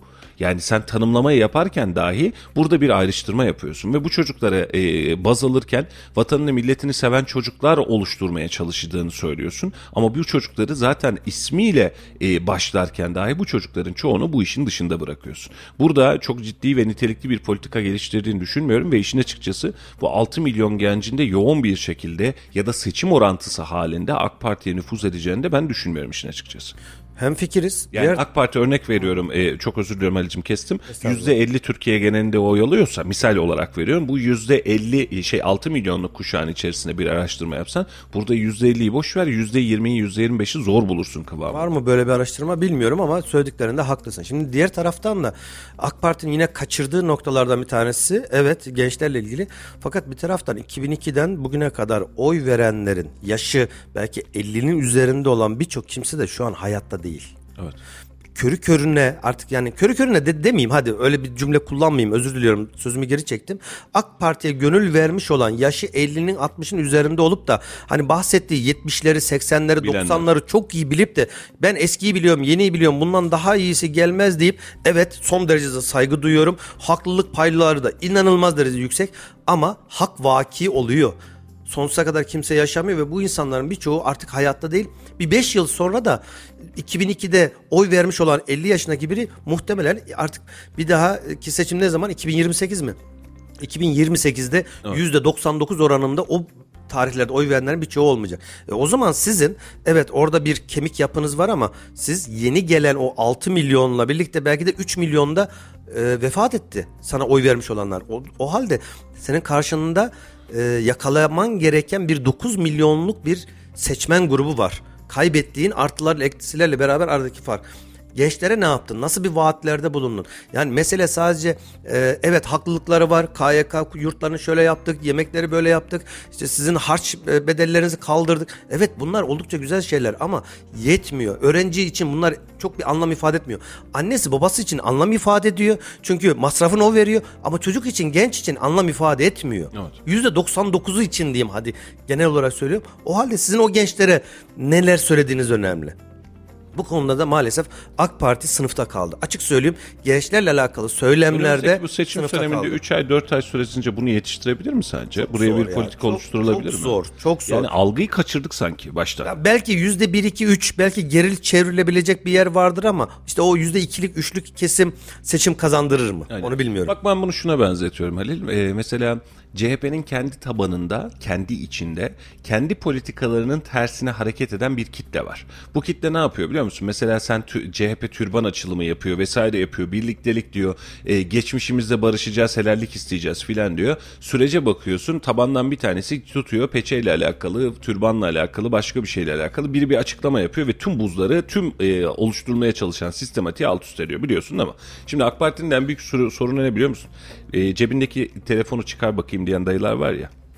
Onlara bir çözüm bulsun önce. Aynen öyle. Cebindeki telefonu çıkar ya artık geçti 1970'lerde 90'lar ya benim e, üniversite okuduğum dönemde cep telefonu ne olduğunu bilmiyorduk. Böyle bir teknolojiden haberimiz yoktu ama şimdiki gençler doğduğu anda e, 4 aylık 5 aylıkken siz orada telefonda YouTube'dan bir şey açıp o çocuk biraz sussun ağlamasın diye önüne veriyorsanız o çocuk onun için artık vazgeçilmez bir şey. Onunla St- büyüyor. Standart bir aksesuar. Ama işte burada en büyük sıkıntıyı buradan yaşadık. Ee, AK Parti'nin kendi kitlesi, AK Parti'nin koyu kitlesi gençleri uzaklaştırmak adına da aslında mümkün olan tüm argümanı piyasaya vermiş oldu. E tabii ki muhalefet de bunun medyasını da, bunun e, algısını da çok çok rahatlıkla kullanıyor. Kullandı da bugüne kadar. Eline koz E şimdi bir verirseniz kullanır. Yani AK Parti'ye karşı olan ya da ben geçim sıkıntısı çekiyorum. Benim şu problemim var diyen gence çıkart bakalım cebindeki telefonu dediğin anda bence tüm denge bitiyor. Yani aynı CHP'nin içerisindeki şey gibi. Yani e, bu muhafazakar kesme karşı ya da bunlar koyun sürüsü bidon kafalı diyen bir kitle var ya CHP'nin içerisinde hiç şaşmayan. Yani yıllardır hiç değişmeyen, kendini olabildiğince aristokrat, kendini olabildiğince büyük e, düşünür zanneden ama e, memleketin kalan kısmını da yok farz eden, farz eden kesim. Aynı mantık burada şeyde de var işte. AK Parti'de de telefonunu çıkar diyen o yaşlı dayılarımız da var. E, onlar da gençliği bence zaten buraya giriş sürecinde olabildiğince Ya soğutuyor. Şöyle telefon yine kıstas değil. Biraz önce söylediğim gibi yani nasıl ki öğrencinin maliyetini annesi babası biliyor. Öğrenci için anlam ifade etmiyorsa o cebindeki telefon ister 5 bin liralık telefon olsun ister 50 bin liralık telefon olsun. %99'u o genç kendi çalışıp da kendi almadı. Evet. Annesi babası aldı. Türlü türlü bir şeyler söyledi ailesine. O da İşte arkadaşımın var, öbürü var. Niye ağladı? Zırladı, trip attı, surat astı, aldırttırdı. Hepimizin Ya başına değil mi? Aynen öyle. Yine cebinden çıkmadığı için o telefon onun için yani onu lüks olarak görmüyor o genç. Benim ihtiyacım vardı. Etrafımdakilerin de var. Anneme babama ben aldırttırdım. O çocuk ona emek harcamadı. İsterse 500 bin liralık telefon olsun. Ne hükmü var o çocuğun için? Aynen öyle. Yani- Kıstas ve çıkış noktası doğru değil. Hiç doğru değil. Bir de e, şimdi dünyanın oluşan dengesi. Şimdi Halil şöyle düşün. Mahallede bir tane araba vardı. Hatta benim babam uzun zaman e, uzun yol şoförlüğü yaptı. Bir tane kamyonumuz var. Komşu doğum yapacak olsa bizim baba gider. Biri rahatsızlanacak, hastalanacak olsa babam götürür hastaneye. Koca kamyon düşün kasalı bir kamyon. E, binersin zır zır zır zır hastaneye götürürsün. Yoktu. Niye? Araç almak bile memleket için bir lükstü. Doğru mu? Doğru. Bu dönemleri yaşadık mı? Evet yaşadık. Araba olması ya taksiden falan geçiyorsun ya. Kamyonun var ve kamyonla mahalleyi servis ediyorsun. E şimdi bakıyorsun evinin önünde araba olmazsa hmm, filan diyorsun. Araba artık bir lüks olmaktan çıktı. Yani başka bir ihtiyaç haline geldi. Şimdi diyorsun ki e, mesela daha önce İsmail Tamer'in de bununla alakalı yaptığı araba şey e, kon- açıklama vardı. Bina görevlilerin bile arabası var. E, ne var bunda? Bina görevlileri çoğu çalışandan daha iyi durumda. Ne var bunda? Yani bu bir müreffeh hayat seviyesi olarak görüyorsun sen ama bir taraftan da bunun ihtiyacını biz körüklüyoruz zaten. Bunu tüketecek ki sen vergisini alacaksın. Bunu tüketecek ki sen yakıttan vergisini alacaksın. Dünyanın sistemi buna döndü. Asgari ücret alıyorlar hem kira ve birçoğu aidat falan da tabii ki vermiyor. canım, Elektrik ki, parası bile ki. çoğu Ya vermiyor. şimdi, e, Üstüne sonra- bahşişler valla kusura kalmayın. Asgari ücretli normal çalışandan daha iyi durumda. Bizim şey vardı hatırlarsın Kemal Sunal'ın e, Kapıcılar Kralı diye bir şey vardı. Sonradan neyse biz kapıcı demekten vazgeçtik. Görevli demeye başladık. Görevli. E, niye bu böyle bir sürece geldik onu da bilmiyorum. Kapıcı bir hakaret değildi aslında. Yani kapıcıydı. O bizim bildiğimiz Mesleği yıllardır o. öyleydi. Futbol oynayana futbolcu Ya, diyoruz. Ama ama işte e, uzun bir süreç bunları böyle bir birileri kullanmaya başlayınca şey gibi zannediyorsun böyle. Aa, kapıcı böyle bir hakaret gibi bina görevlisi. İşte atıyorum Hadil Efendi, Mustafa Efendi filan diyorsun. E, aynı kıvama geliyor. Aşağılamak ne haddimizde? Tam tersine biz binamızı, canımızı, malımızı güveniyoruz kendilerine. İşleri güçleri rast gelsin sağ olsunlar. E, ama biz bunlardan e, bu e, çalışma grubundan bahsederken onların bile arabaları var. Allah Allah. Hatta onların bile telefonu var filan. Yani böyle bir yaklaşım e, zaten e, Zülfiyar'e dokunur. E, çok da rahat ettirmez. Araç almak şu dönem itibariyle çok ciddi anlamda bir e, zorunluluk e, ve beraberinde de çok zorlu bir hadise. Özel hele hele sıfır filan alıyorsunuz ama bundan 3 yıl öncesinde 4 yıl öncesinde e, bugünün parası size 20 bin liraya 30 bin liraya araç alabiliyordunuz. Bu adam da 1 yıllık 2 yıllık maaşıyla kredi çekerek borçlanarak e, altınını bozdurarak babasından destek alarak araba alabiliyordu. Çünkü zorunluluk hasta oldun çocuk mu çocuğun hasta ya yaşamadık mı her birimiz hadi. Akşamın gecenin bir saatinde çocuğun ateşlenmiş ne yapacaksın? Ne yapacaksın ya? Yapacak bir şey yok. Ya e, araban varsa atacaksın arabana götüreceksin. Yok, ya, konu- komşundan rica edeceksin. taksi çağıracaksın. ya ambulans çağıracaksın. bir Aynen şekilde öyle. E yani şimdi bunu e, şu yaşadığın toplum içerisinde bunu artık o bu da lüks filan deme şansın yok. Bunun için de çıkar cebinden telefonu diyen dayılarda da biz hemen hemen aynı süreci yaşıyoruz. E, bu da e, dediğim gibi AK Parti'nin en büyük handikaplarından bir tanesi. AK Parti'nin yaşlı kitlesi yoğun. Yaşlılarda AK Parti teveccühü çok fazla ve yaşanabilecek gençlerle iletişim probleminin en önemli sorununu bence e, bu alan oluşturuyor. Yani onları kale almamak, onları uzak bir nesil görmek, onları e, dışlanmış ya da farklı e, eğilimleri olan bir nesil olarak görmeye çalışmak e, beraberinde sanki onları başka bir kitle, başka bir nesil yetiştirmiş gibi onları dışlamaya çalışmak beraberinde zaten bu e, süreci de çökertiyor diyorum. Bunu en iyi yapanlardan bir tanesi teşkilat mantığında ülkücü gençlik. Milliyetçi Hareket Partisi ta 60'lar 70'lerden baz alın. Bugüne kadar geldiğimizde bakın sosyal medya dahi kullanmadan ülkücü gençlik arasında ben takdir ediyorum. Beğenirsiniz ya da beğenmezsiniz. Oradaki bir teşkilatçılık yapısı aynı zamanda e, Refah Partisi döneminden gelen Milli Selamet'ten bugüne kadar gelen ve şu an artık son temsilcisi hani bir, bir kesim Saadet Partisi der bir kesim yeniden Refah Partisi der. Hangi taraf derseniz deyin. Biz bunu kongrede de gördük. O genç arkadaşların gencecik daha 20'li yaşlardaki arkadaşların o parti ve teşkilat yapısıyla organizasyon yapısıyla nasıl bir organize olduklarını nasıl bir gönül bağı olduklarını birlikte gördük biz Ankara'da Mustafa Bey. Evet. Ülkücü Gençlik ve e, diğer taraftan Milli Selamet Partisi'nden bugüne kadar gelen Refah Partisi ve son temsilcileriyle birlikte teşkilatlanma, gençlere önem verme, o gençleri bir aidiyet duygusuyla teşkilata ya da ideolojiye bağlama onlarda hala var ama AK Parti özelinde bakın CHP'de de bu teşkilatlanma zayıf ama sosyal medyayı İyi Parti ile birlikte çok iyi kullanıyorlar. Lakin AK Parti ne sosyal medyayı kullanabiliyor ne gençlik teşkilatları yapabiliyor. Evet. Var adı belli. Evet işte Melik Gazi e, AK Parti Gençlik Kolları. Büyükşehir Gençlik Kolları. Kayseri İl Teşkilat. Tamam var adı var. Ne yapıyorlar? Ne yapıyorlar? Genel başkanların geldiğinde burada bir organizasyon. Peki sonrasında biz normal gündelik hayatın içerisinde herhangi bir yerde görüyor muyuz, duyuyor muyuz? Herhangi bir seçim zamanını da bir ay, iki ay öncesine kadar adlarını dahi bilmiyoruz. Ama bir ülkücü gençlik dediğimiz zaman biz bunu 365 gün boyunca her sene her gün biz bunların varlığını hissedebiliyoruz. E o zaman şimdi bakın e, varlığını hissedebiliyoruz derken illa olumlu yönde ya da desteklediğim anlamında algılanmasın. Beğenirsiniz ya da beğenmezsiniz ama ortada bir teşkilatlanma yapısı var. Ama AK Parti maalesef gençlerle alakalı çok çok çok fazla sınıfta kaldı maalesef. diyoruz. Peki şimdi Kayseri özelinde geçtiğimiz günlerde TÜİK'in Kasım sonu e, verileri vardı. E, bunu 3-4 il üzerinden yapmış. TÜİK verileri üzerinden de biz hatta haberini yapmışız. Kayseri'de evlenme ve boşanma en çok 2021'de gerçekleşti diye e, bir haberimiz var. Sosyal medyanın boşanmaya etkisi aile içi şiddet sebebiyle kadınların şikayetini geri çekse bile olay kamu davasına e, dönüşüyor ve sosyal medyada boşanmalara sebep oluyor denmiş. Şimdi verileri açarak özellikle paylaşmak istiyorum. Evlenme hızı ve boşanma hızı itibariyle. Eee evlenme hızı Kayseri özelinde söyleyeceğim e, %7.8 olmuş ve artmış evlenme hızı e, bu yıl itibariyle. Boşanma hızında ise astronomik bir artış var. Türkiye ortalamasının üzerinde bir artışımız var Halil.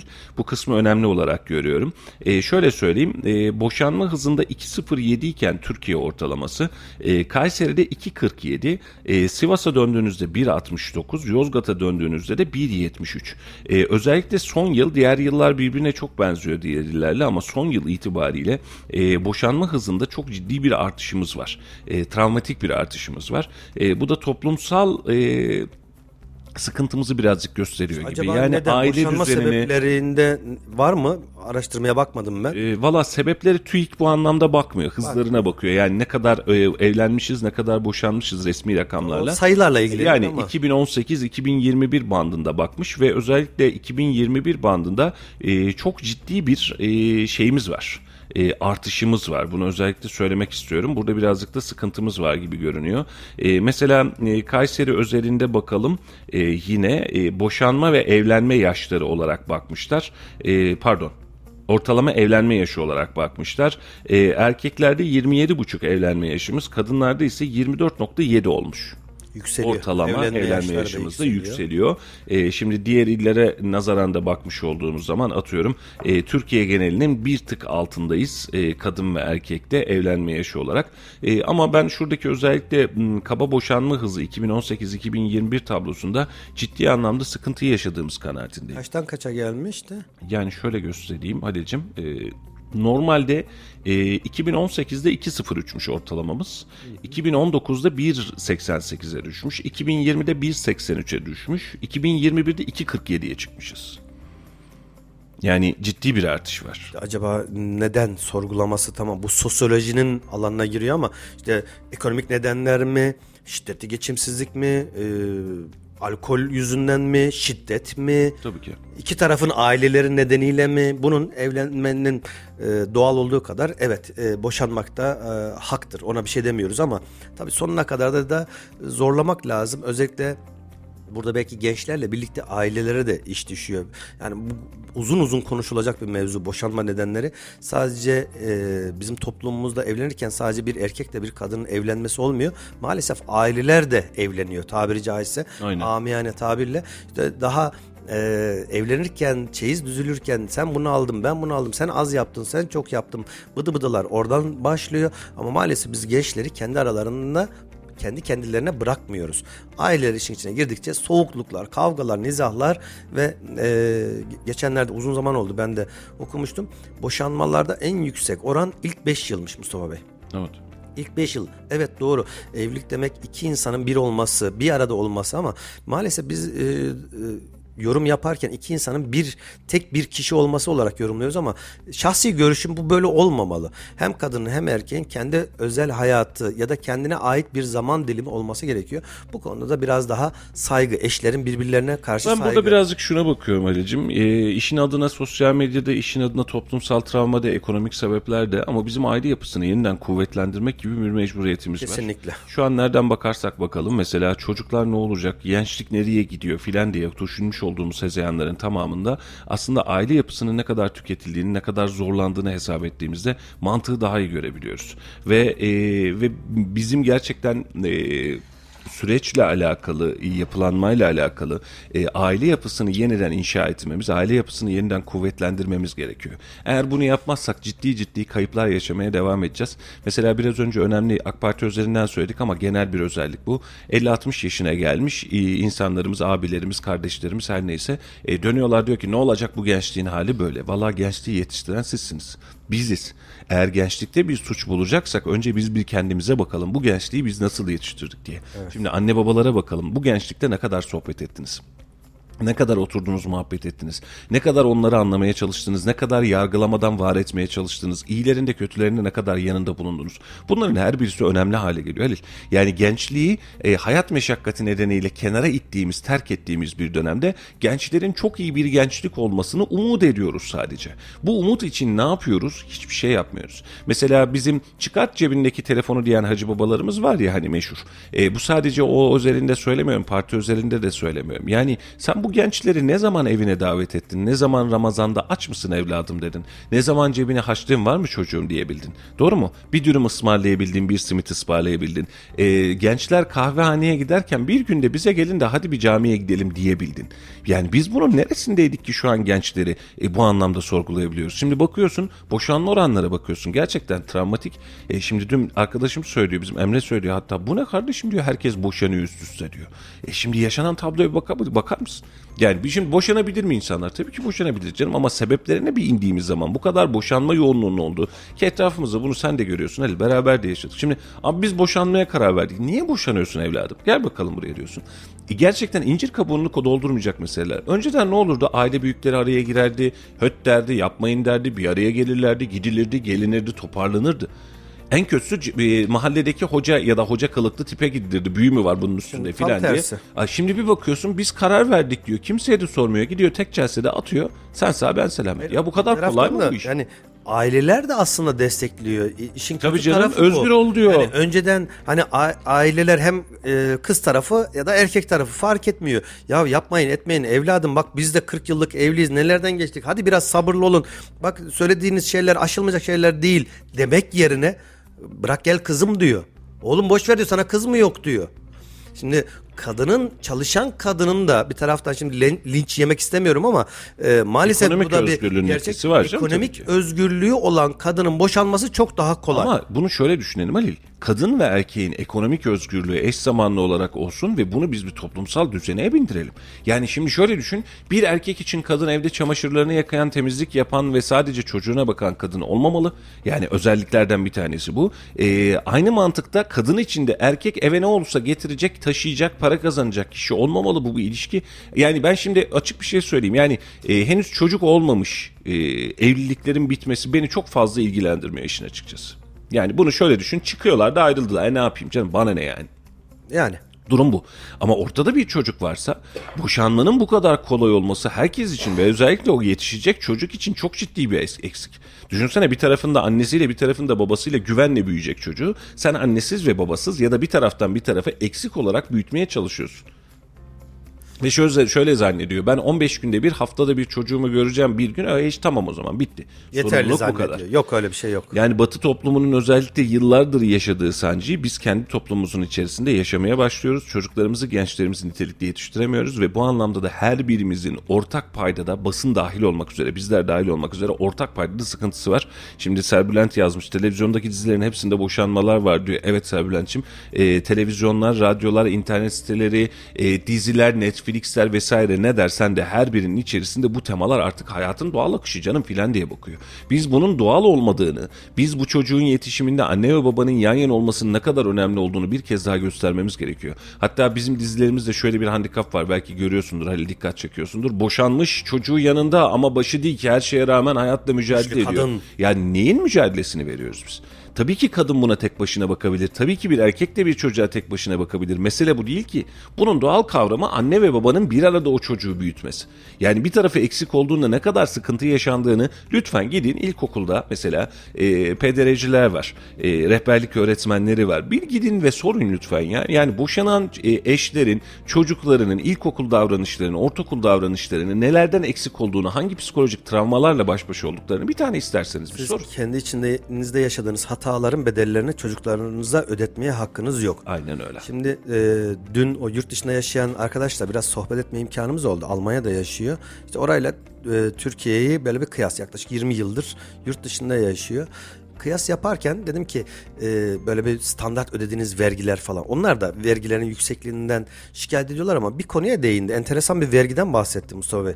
Şimdi brüt maaş alıyorlar. Bir sürü kesintileri var. Bu kesintilerinden bir tanesi de aylık 30 euro yaşlandığı zaman bakacak kimsesi olmazsa huzur evlerinde bakım parası adı altında her çalışandan 30 euro para kesintisi oluyormuş. Ero. Di- di- dili, euro. ka- dili kapmış herif. Ero euro. Kendisi de ero ero diyordu. Ben de dilim dönüştü.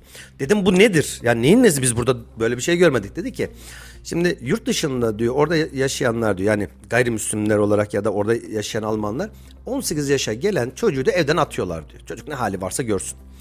Ama diyor o artık anne baba yaşlandıktan sonra diyor o çocuk artık aileden kopmuş anasına babasına diyor bakmıyor diyor. Hiçbir şekilde bakmıyor diyor. Ve devlet diyor her şeyi vatandaşın sırtına ciddi anlamda başka başka bir sürü vergilerden bahsetti ama bu benim çok enteresanıma geldi. Eğer çocuğu yaşlandığında bakıma muhtaç hale geldiğinde bakacak kimsesi yoksa kendi çocuklarına bakmıyorlarsa ki çok büyük bir çoğunluk böyle diyor. e, eşi de vefat etmiş tek kalmış bakım evleri gibi bizim huzur evi gibi bakım evlerindekileri için diyor şimdiden 20 yıl 25 yıl boyunca diyor o parayı topluyor diyor. Evet, bir fon Finansını oradan fonunu oradan oluşturuyor dedi. Bana çok enteresan geldi. Aylık 30 euro. Yıllık 360 euro mu yapıyor? 360 TL'ye çevir 7000 7500 lira gibi Ya bir rakam. TL bazında Yıllık. bakarsan yani onlar için Enteresan. para değil. Bana bir fon biriktiriyorlar. Ee, ama hadise şu işte Avrupa'nın Biz de ona da- doğru gidiyoruz maalesef. Tabii tabii canım tabii ki. Yani huzur evlerinde insan bulmak zorlanırdı. Şimdi bir bakıyorsun, bak bak bunu çok rahatlıkla söyleyeyim. Rehabilitasyon merkezleri ve huzur evlerinde yer yok Halil. Yer yok. Hani şimdi biz diyoruz ki biz ona saygılıyız, buna saygılıyız. Neyin kafasını yaşıyoruz?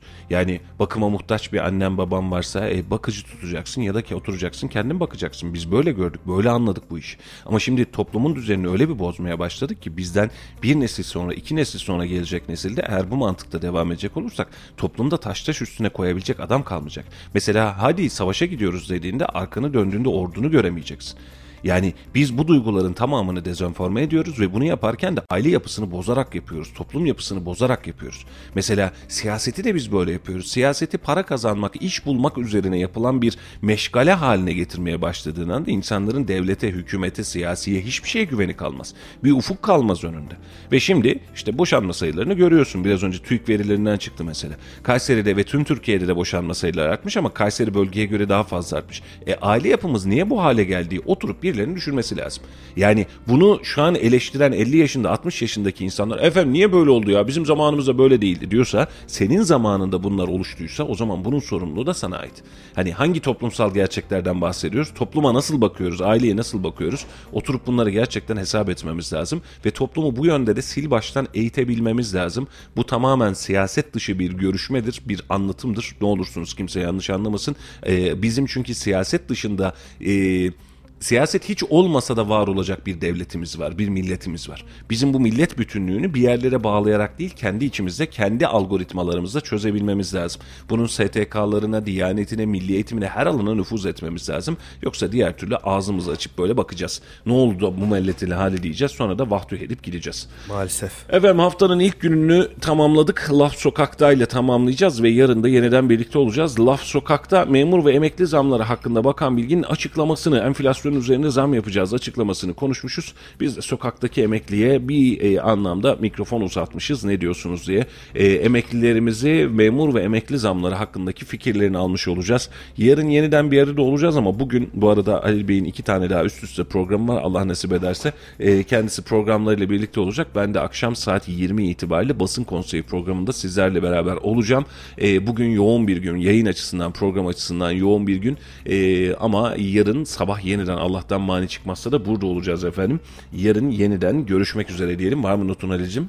9.30'da altın piyasası 10 çeyrekte gündem ekonomi programında tekrar görüşmek üzere. Şimdilik hoşçakalın. Efendim görüşmek üzere. Laf Sokak'ta röportajıyla sizi baş başa bırakıyoruz. Hoşçakalın.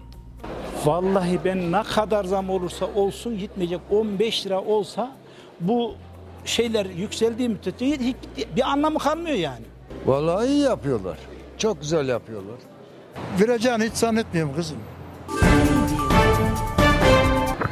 Çalışma ve Sosyal Güvenlik Bakanı Vedat Bilgin, memura ve emekliye enflasyonun üzerinden zam yapacağız dedi. Bu konu hakkında ne düşünüyorsunuz? Zam yapacağım dedi. Evet. iyi yapsın güzel. Ama neye göre yapacak zamı? Buradan yapacaklar öbür taraftan gidecek. Hiç yap- zam yapmasınlar. Öbür taraftan indirsinler bütün şeyleri. O hepsinden iyidir. Şeye gerek yok. Yani zam yapmaya gerek yok. Yerimizde durak daha iyi. Hiçbir anlamı yok yaptıkları zam. Benim söyleyeceğim bu. Vallahi ben ne kadar zam olursa olsun gitmeyecek 15 lira olsa bu şeyler yükseldiği müddetçe hiç bir anlamı kalmıyor yani. Bir anlamı kalmıyor. Onun için hiç zam yapmasına daha iyi. Zama gerek yok. Böyle durması daha iyi. Ah, Diğerler yükselmese e, her şey yükseliyor, her şey yükseliyor. Akşamına askeri ücrete zam verdi. Sabahleyin adam şurada kestanenin kilosu 60 liraydı. Olmuş 85 lira. Onu tamam sonradan bir de ayarlama yapabiliriz dedi. Cumhurbaşkanımız. Bilmiyorum takdir kendilerini. İyi olur inşallah. Vallahi ben de o civarlarda bekliyordum. Yani düşünceme uygun oldu. Gönül ister ki daha çok istemek. Ama devletin demek ki verdiği bu kadar yani. Türkiye için süper bir şey. Çünkü yurt dışında enflasyon yüksek, her şeyin fiyatları yükseldi fakat işçiye zam yok. Türkiye'de en azından Türkiye'de var. Vallahi iyi yapıyorlar. Çok güzel yapıyorlar. Emekli çalışan dar durumda. Emekliyim. Daha adamlar emekçiye zam verdiler. Hemen etiketlere yansıdı. Daha adamlar maaş almadı. Vallahi hükümet ne verirse onu alacak. E vermesini isteriz. Millet, millet zor durumda. Yok işçiyim. Vermesini ister millet zor durumda. Beklemiyorum o bakandan onu yani emekliye. Emekliye refah payı verir mi vermez mi o da belli değil yani şu anda. Hükümet de kararsız, emekli de kararsız yani. Ya bugün şeye verdi işte asgari ücreti verdi o arada emekliye zam vermesi lazım yani. Emekli de aynı işçinin aynı durumda. Onun da durumu zayıf, onun da durumu zayıf yani. Çok bile geliyor. Harcayana iyi harcarsan e, herkes sağa sola şeyde ne kadar düzgün harcarsa yeter. Niye yetmez? Vereceğini hiç zannetmiyorum kızım. 8 bin lira olsun. Onlar 8 bin çalışıyor. 8 bin lira da bizimki olsun. Emeklinin olsun. Yazık değil mi? 3500 liraya adam ne alacak ya? Bir teneke yağ gidin ha şuraya girin. Zeytinyağı şuraya girin. 385 lira olmuş. E, 200 lira peynir olmuş. E, 50 lira 60 lira 70 lira şey zeytin olmuş. Saya yağının kilosu çıkmış bilmem 120 lira 130 lira. Ya bu, bu ne ya? Bir ev kirası en kötü kira ev kirası şu duvara dönmüş 2000 lira 3000 lira 4000 lira yazık değil mi ya o millete? İstanbul gibi yerdeki o memur ne yapsın 8 bin lirayla hadi hadi diyelim ki 10 bin lira aldı. 10 bin lira zaten ev kirası ne yiyecek ne içecek? Çok iyi düşünürüm. Allah razı olsun. Cumhurbaşkanımızdan bunu akla getirenlerden Allah razı olsun. Çok iyi düşünürüm. Her her yönlü de çok güzel bir şey yani. Bizim gibi garibanları düşünmüşler. Allah razı olsun. Daha ne diyeyim? Ya yüzde ne verirse versin bizim için mesele değil. Ha, bizim için mesele değil. 10 lira da verse, 1 milyon da verse mesele değil.